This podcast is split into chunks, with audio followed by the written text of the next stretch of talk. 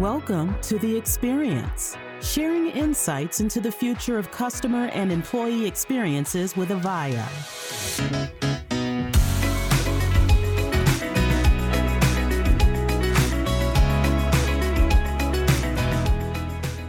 Welcome back to another episode of The Experience, brought to you by Avaya, where we're bringing you thought provoking conversations with industry leaders, technologists, creators, influencers, and others who are bringing to life the future of experiences. I'm Ginny Davis Lee, Avaya's head of corporate communications and influencer relations, and the guest host for today's special March episode a panel discussion in honor of International Women's History Month.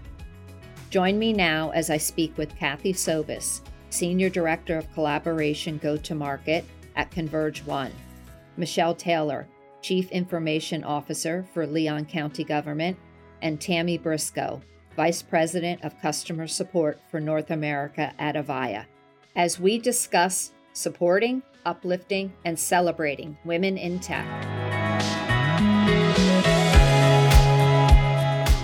Well, hello, everyone. It's so great to see all of you and nice to meet some of you for the first time. My name is Ginny Davis Lee, and this is my first time hosting this podcast.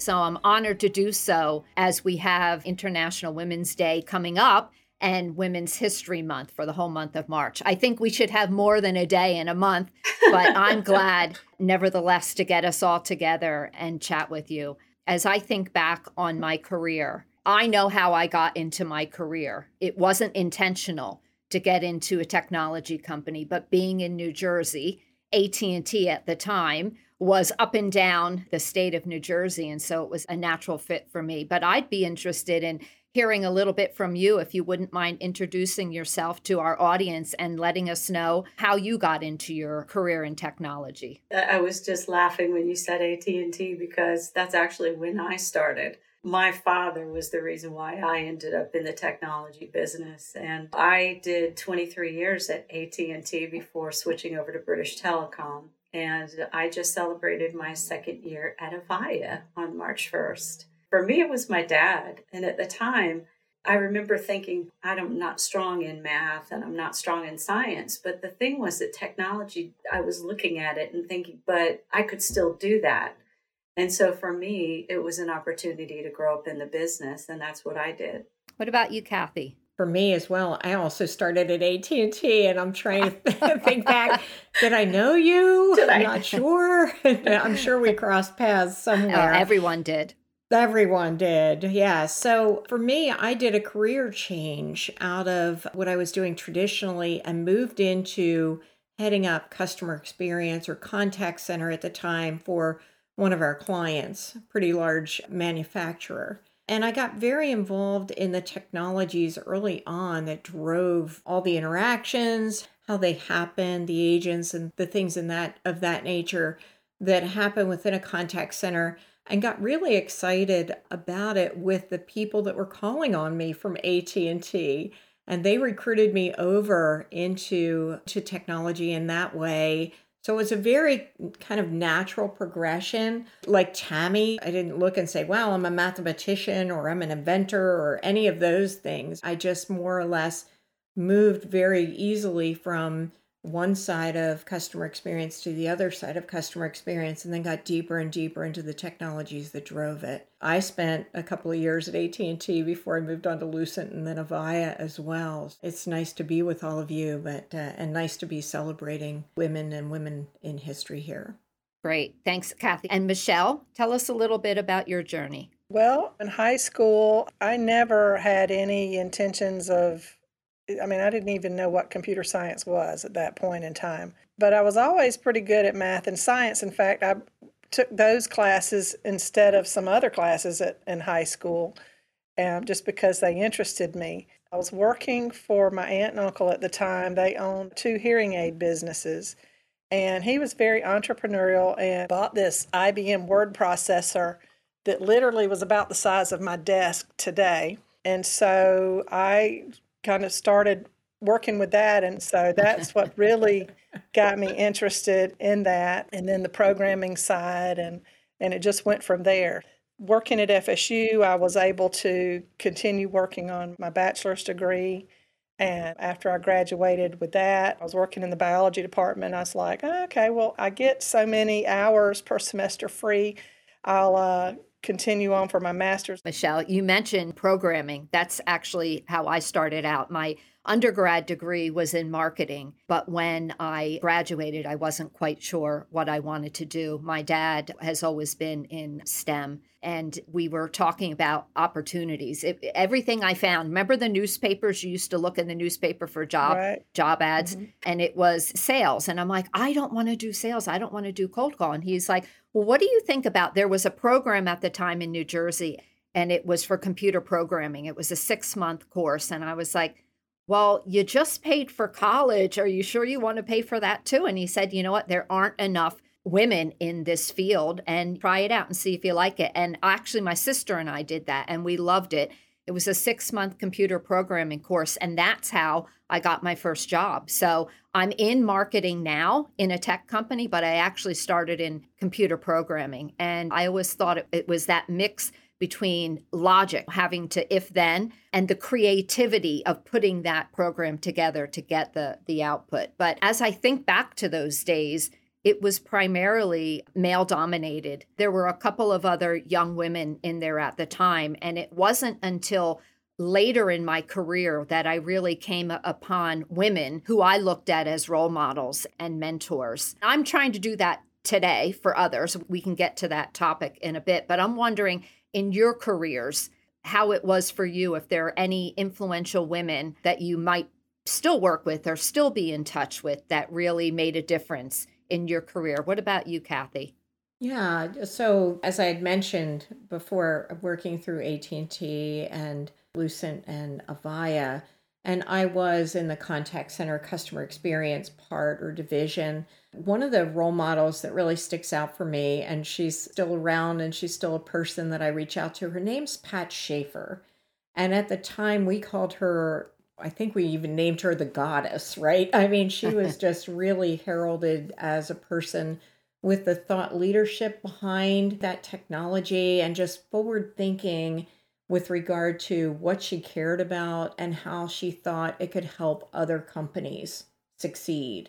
And I've watched her and her career for many years and had the ability to stay in touch with her as a result. And it's just amazing the evolution that technology has taken over the course of my career as well as hers and how much better lives are as a result of it, right? You know, so I almost look at that as a mentor, yet a mentor that was able to give back so much with regard to other people that could be involved in the technology, understand what their path and road forward would be on that, and the people that use the technologies as well, and how they use the technologies within their careers to keep going right? Keep pushing ahead, keep excelling and accelerating in their particular domains. So I would have to say it's Pat, and kudos to Pat. And isn't it interesting that the technology around us today allows us to keep in touch with these mentors long after we may stop working together or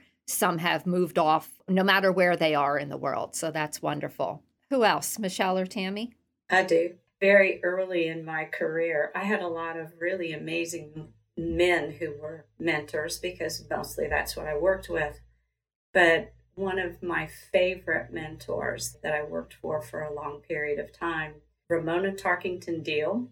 I still have her on Facebook today, but it was so great. I was a single mom. So we talk about the flexibility of being able to work remotely. That was a long time ago, by the way. And she looked at me one day when I'd come into the office, and it was a good hour and 20 minute commute. And she said, Why do you come to the office every day? I said, I'm not really sure. All the people that I support don't work in this office. And she said, Why don't you work from home? Which was almost unheard of back then. But it was really something that she could look at it through the eyes that potentially a male boss would not have gone there. And she was just tremendous. She always had me think about things in a different way and she questioned. and she mm-hmm. taught me to question things. And she's just been a terrific mentor through the years. And I could call her tomorrow and still have the luxury of that benefit of that experience. I really think the world of her.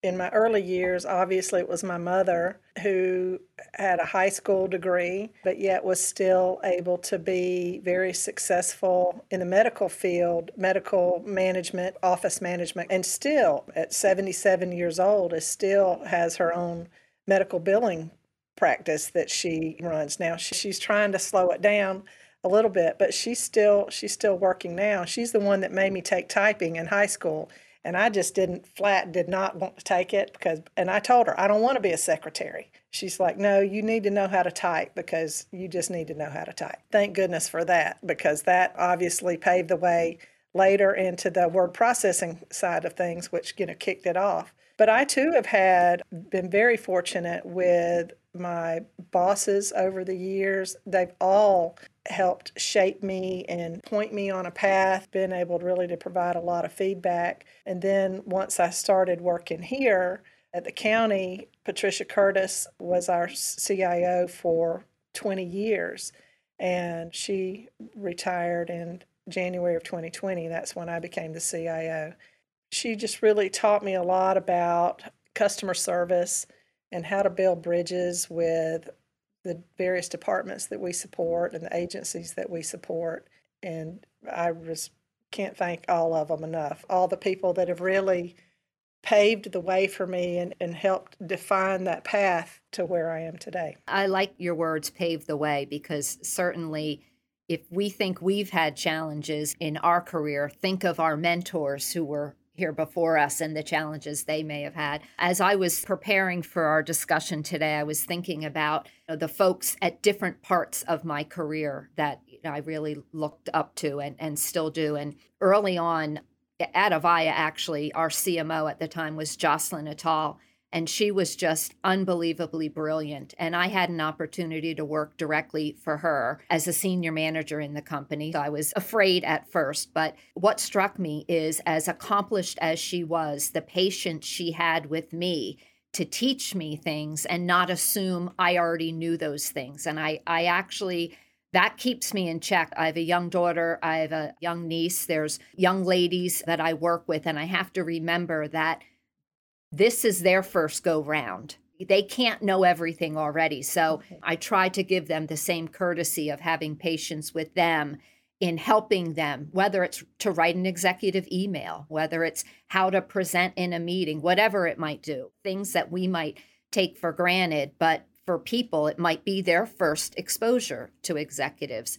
So, Jocelyn was someone who I really appreciate. Let's talk a little bit about the state of STEM today, if you will. Do you think we're doing enough in our schools, high schools, our colleges, to attract women?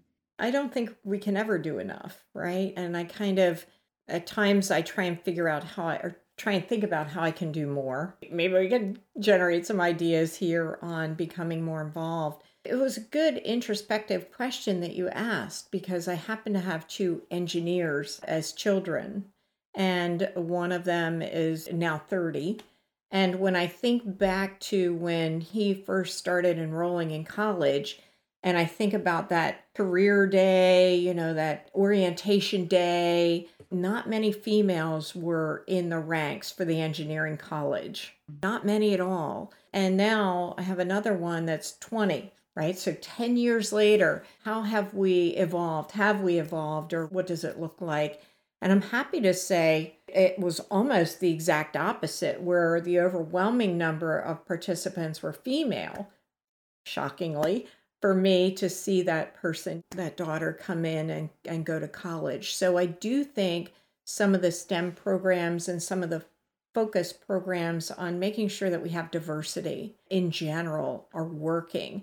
And I'm so, so grateful and happy to see that as well. Prior to getting involved in technology, I was a teacher. So many years ago, we would have programs that would invite females to take participate in science the sciences and get their advanced degrees in science and then teach it and i think by virtue of doing that we became role models within stem a very long time ago So I think it's twofold. It's one, who are those new and up and coming mentors? Where do they show up for our children?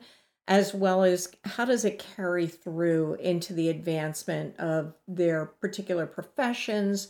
What are they trying to do and accomplish within their lives? And how do we stick with them? How do we continue to nurture that along the way? I think there are a couple things in this sort of this uh, track around getting more people to think about technology careers. I've seen a lot of focus at the grade school, middle school, kind of high school level, but I think there's something more than just encouraging people to be curious and to take the right classes that will sort of set them up for where they want to go. There really needs to be a bridge between that college degree that people are pursuing and a career. And I think the, the struggle becomes what am I going to do? How am I going to earn a living? Because that pressure gets on in that last year of college. And some of the companies that I've been involved with over the years have looked at grad programs slightly differently. So, not necessarily taking, although some did come directly out of their colleges, but taking some that actually just had a year or two of work experience and drafting them in. And it was interesting because you know, some of the uh, grads that I ended up mentoring were women who had chemistry as their majors and had been looking at physics and then decided I'm really bored with this. I really want to figure out how I can use my education in a technology environment. And those were those were gifts those were just really gifts. They were highly educated people. But the point I'm making is the bridge to what do I do with that wasn't there for them. And I think while we focus a lot on getting kids from a very young age interested, older people want to know what am I going to do with this? How am I going to be involved in something that is going to bring me the the sort of job satisfaction that I want and still be able to learn new things and use what I know along the way. I totally agree with you. So, I was doing a little bit of reading before this. My father actually is still part of the National Academy of Science and Engineering. Well into his 80s, he's still working with them there. And there was a, a study they did in 2020 that showed, and it's no surprise here, that fewer women are pursuing careers or advancing. That's key, advancing to leadership positions in STEM. And it's not because they lack talent or aspiration, but because of the barriers they face. And you can imagine there's any number of barriers, right? So I'd be interested in in knowing the barriers you guys have faced and what or who has helped you overcome them in the industry we're in that's primarily male dominated. One of the things that I think is consistent for women that have kind of grown up in technology is you have to kind of push yourself to get the seat at the table. It's not a case of somebody's going to recognize your good work and they're going to say, Hey, why don't you come join us? It's almost like I equate it to the days when I played basketball. And I'm not very tall, by the way, but neither were a lot of the people that were on my team. But when you would grab the ball and pull down with your elbows out so that there was some distance between you and the ball, and it was kind of letting everybody know, hey, I'm here.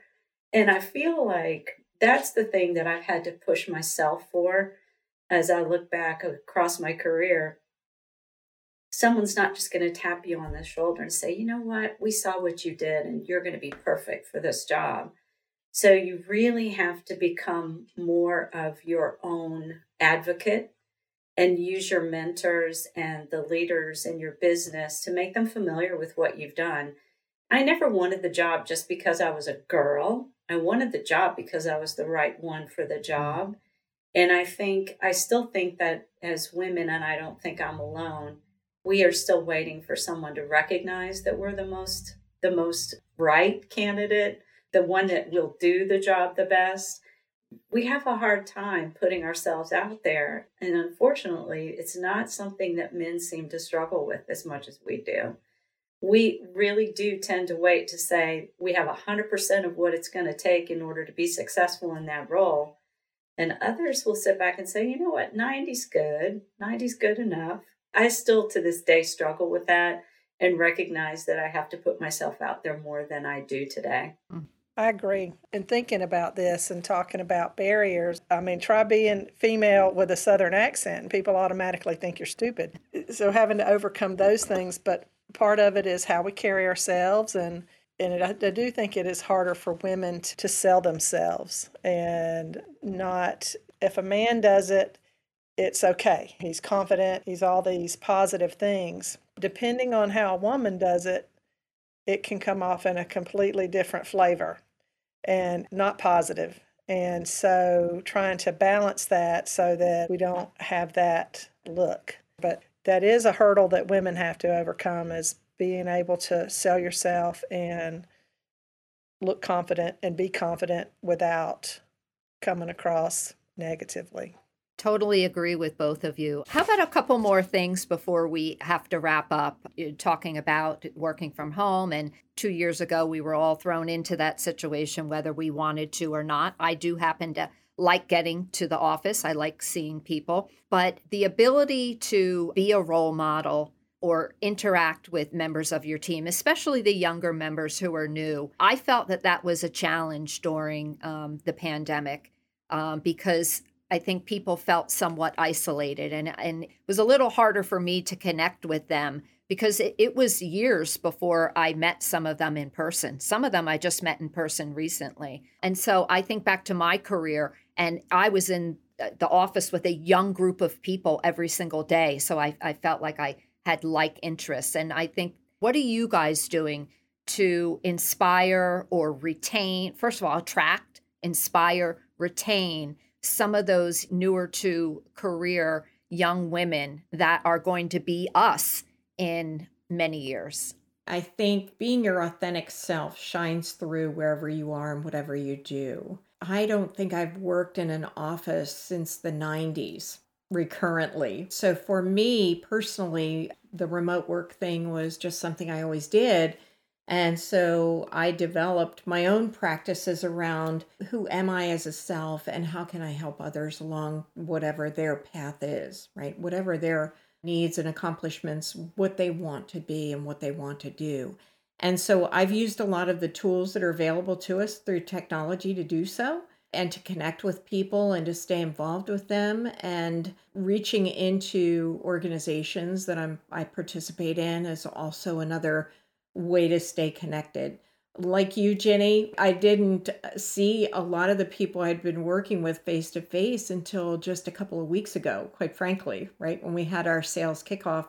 And it was finally the, well, I know you because I've seen you on video, but I didn't realize you were this tall or short mm. or whatever. It was kind of funny, but you could recognize them right away.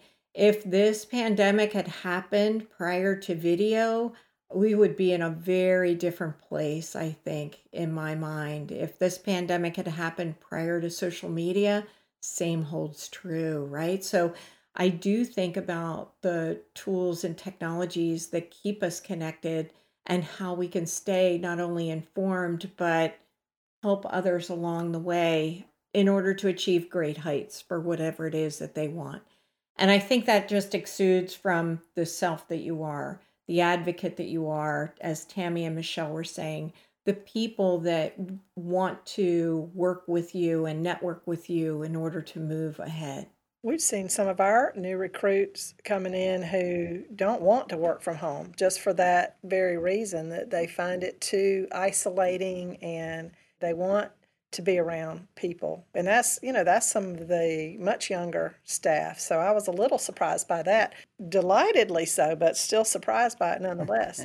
I think that, and Leon County's still struggling with the whole work from home thing. We did that. We started in March of 20. We did it until November of 20, and then everybody had to come back. And so in my department, I still try to, and I've always tried to be very flexible with my staff. I expect that flexibility. And so, uh, what's good for the goose is good for the gander, kind of thing. And so, I once told the dean at the law school, I had dropped off my son at daycare. It was one of those days that wasn't a good daycare drop off. We've all had those. I was struggling. He was a baby at the time. I was struggling to keep my composure and get to work. I was five minutes late for work. I'm walking up the steps with the dean and I couldn't speak at that point. And then he called me called me in over that and said, first of all, you know, I was late and and I didn't speak to him. And so I let him know at that point that, hey, first of all, I'm up at two o'clock in the morning checking the backups and doing this on the server and checking, you know, cleaning these things up when nobody's using the stuff so it doesn't impact anything. I am very flexible with you and I expect the same thing in return. I'll be flexible with you as long as you're flexible with me. And I said, but I'll promise you this you'll always get the long end of the stick. So you just rest assured on that. But he never questioned me about being five minutes late to work ever again. And we kind of had that understanding. And so I think that flexibility is real important. People's lives still go on, people's lives don't always revolve around eight to five.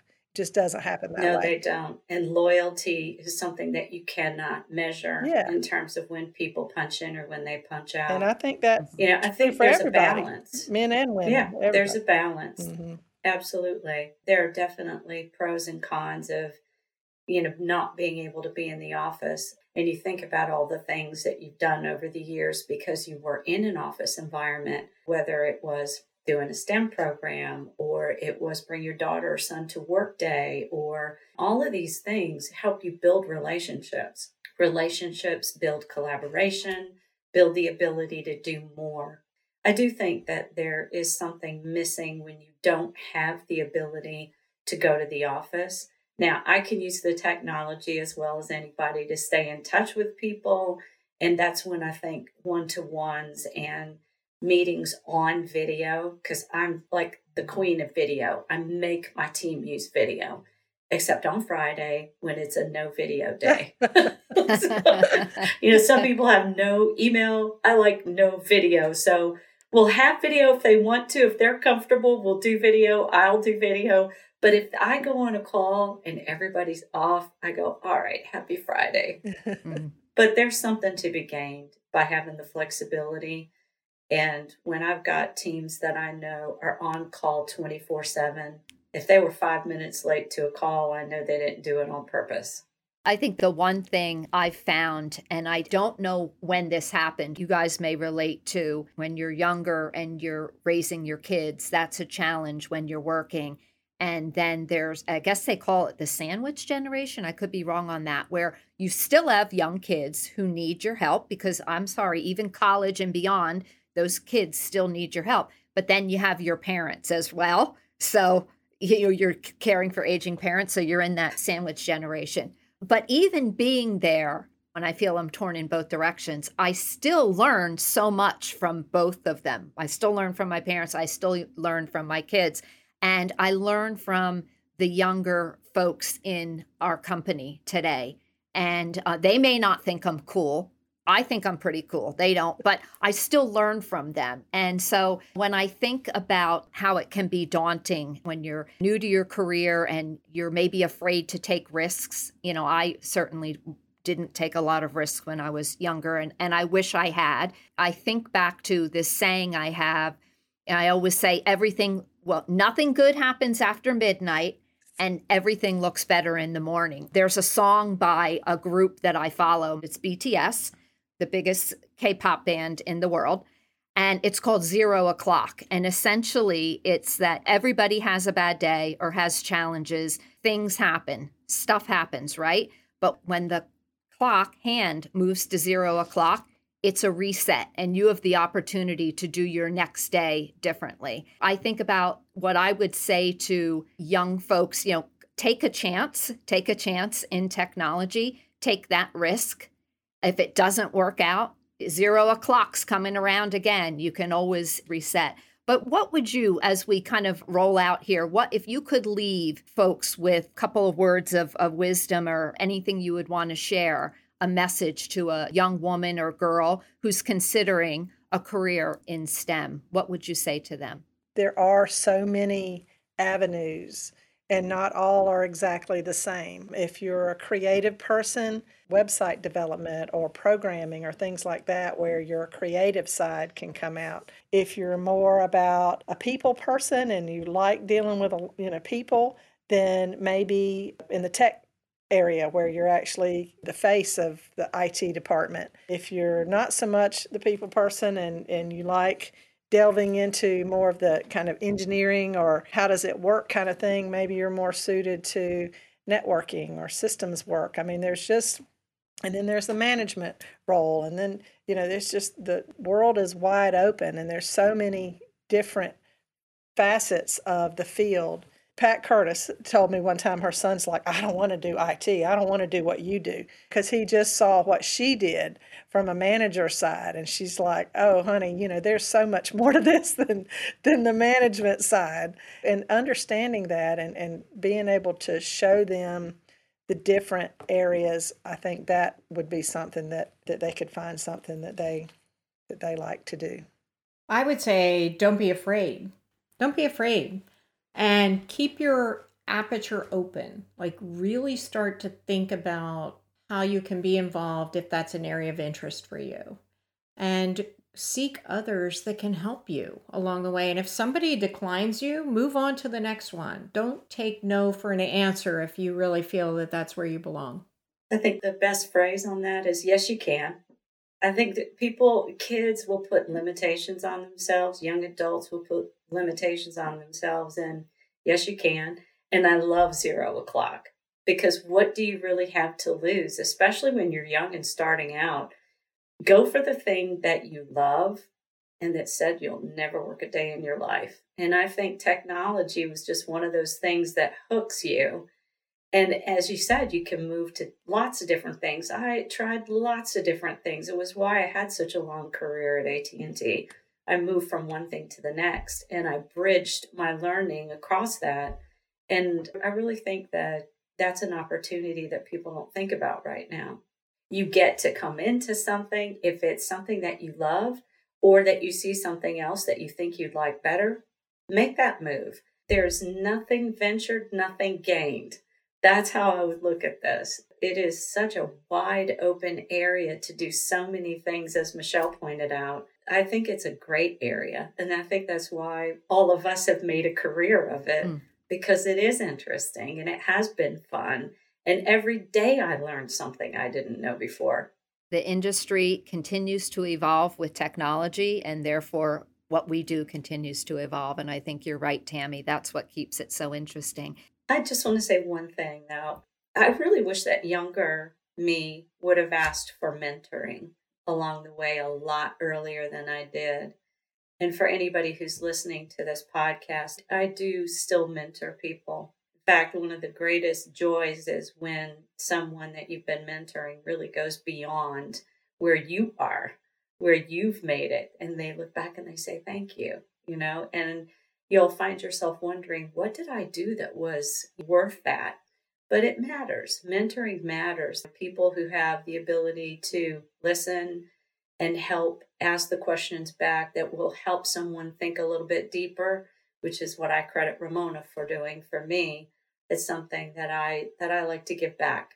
I love the idea of the younger me. And I think if I could tell my young self to do things a certain way or differently, I think the advice that I would give would be just be curious. I know we talked about that a little bit earlier, but be curious. Don't be closed minded that you think you have to pursue a certain path because others say, we see this as your skill set or we think this is your passion and and just be curious and and don't be afraid to go down those paths and to play off of both of those don't let other people define you. Don't necessarily hear that you know you're not good at this or you're not good at that because maybe you are really good at those things and and finding the things that you love will will help guide you down that path. Right and i like the younger me too as well and i would say to uh, to folks that it's not always going to be an easy road, just like in life, right? It's not a, always going to be an easy road. You're not always going to get the outcome you like, but it's not forever. Either you can remove yourself from that situation or the impediments in your way will be removed for one reason or another, and you'll move on. And I think that looking back now, I see that. I wish I had seen it then, because sometimes you think those things are the end of the world right? When you don't get the job you want, or your favorite boss leaves, or what it might be, but it's not forever.